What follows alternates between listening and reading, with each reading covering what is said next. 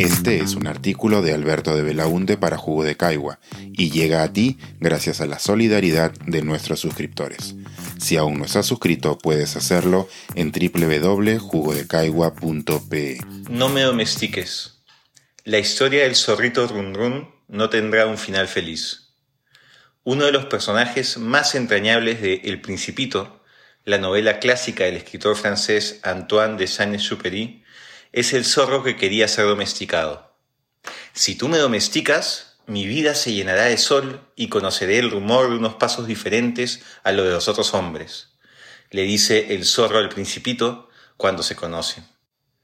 Para el zorro, domesticar era crear vínculos. Si tú me domesticas, entonces tendremos necesidad el uno del otro. Tú serás para mí único en el mundo, como también yo lo seré para ti. El principito lo domestica y nace entre ellos una entrañable amistad. Es el zorro quien le regala una de las frases más citadas de este libro. Lo esencial es invisible a los ojos. En la realidad, la historia no podría ser más distinta para un pariente lejano de ese zorro.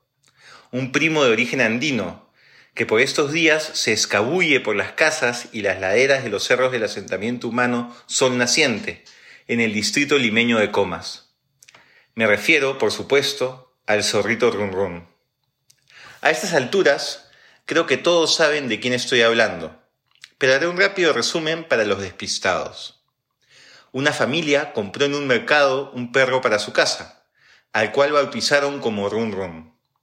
El problema es que lo que pensaron que era un bonito can era en realidad un zorrandino, el cual, como buen animal silvestre, no responde a los patrones de conducta de un perro o de un animal doméstico. Run escapó hace algunos meses de casa para preocupación de los vecinos que han visto cómo sus cuyes y gallinas van disminuyendo por las noches. Las aventuras de Run tienen muchos componentes para una exitosa película de Disney. El animal es bonito y exótico, y todos los días vemos noticias sobre cómo logra escapar ingeniosamente de los desesperados intentos del Surfor por capturarlo. Ni las redes, ni los dardos tranquilizantes, ni los drones han podido con el inquieto cánido. Hay videos que muestran a Run Run jugando con los perritos de la zona o interactuando con la gente. Yo le acaricié su quijada, le decía a Run Run y me hacía como un perrito. Contó con ternura una vecina que lo vio con hambre y le invitó un pollo a la brasa. Pero así como su historia no es la del zorro del principito, tampoco es la de un personaje de Disney.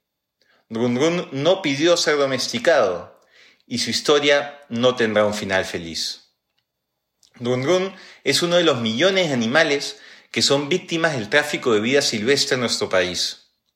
Hace algunas semanas, en otro artículo, les comenté sobre la millonaria economía ilegal que hay detrás, la cual tiene amenazada a más de 300 especies en nuestro país. Mafias cuyas actividades generan violencia y corrupción, degradan nuestros ecosistemas y ponen en riesgo nuestra salud. Este zorrandino fue extraído de su hábitat natural y trasladado en condiciones muy precarias para ser comercializado. Sobrevivió de milagro, pues por cada animal silvestre que logra ser vendido, muchos otros mueren a lo largo del ilegal proceso, víctimas del maltrato y las condiciones extremas.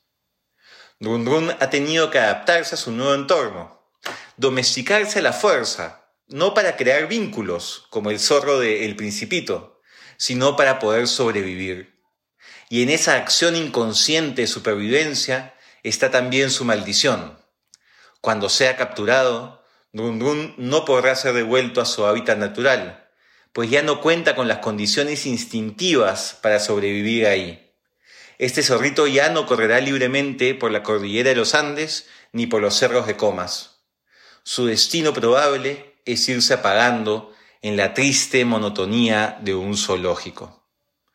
Al momento de despedirse para siempre del principito, su amigo el zorro le dice que le regalará un secreto. Eres responsable por siempre de lo que hayas domesticado. Es una lástima que como seres humanos no hayamos aprendido esa lección en la manera como nos relacionamos con el planeta y las otras especies que lo habitan. algo tan esencial sigue siendo invisible a nuestros ojos. Este es un artículo de Alberto de Belaunte para Jugo de Caigua y llega a ti gracias a la solidaridad de nuestros suscriptores. Si aún no estás suscrito, puedes hacerlo en www.jugodecaigua.pe.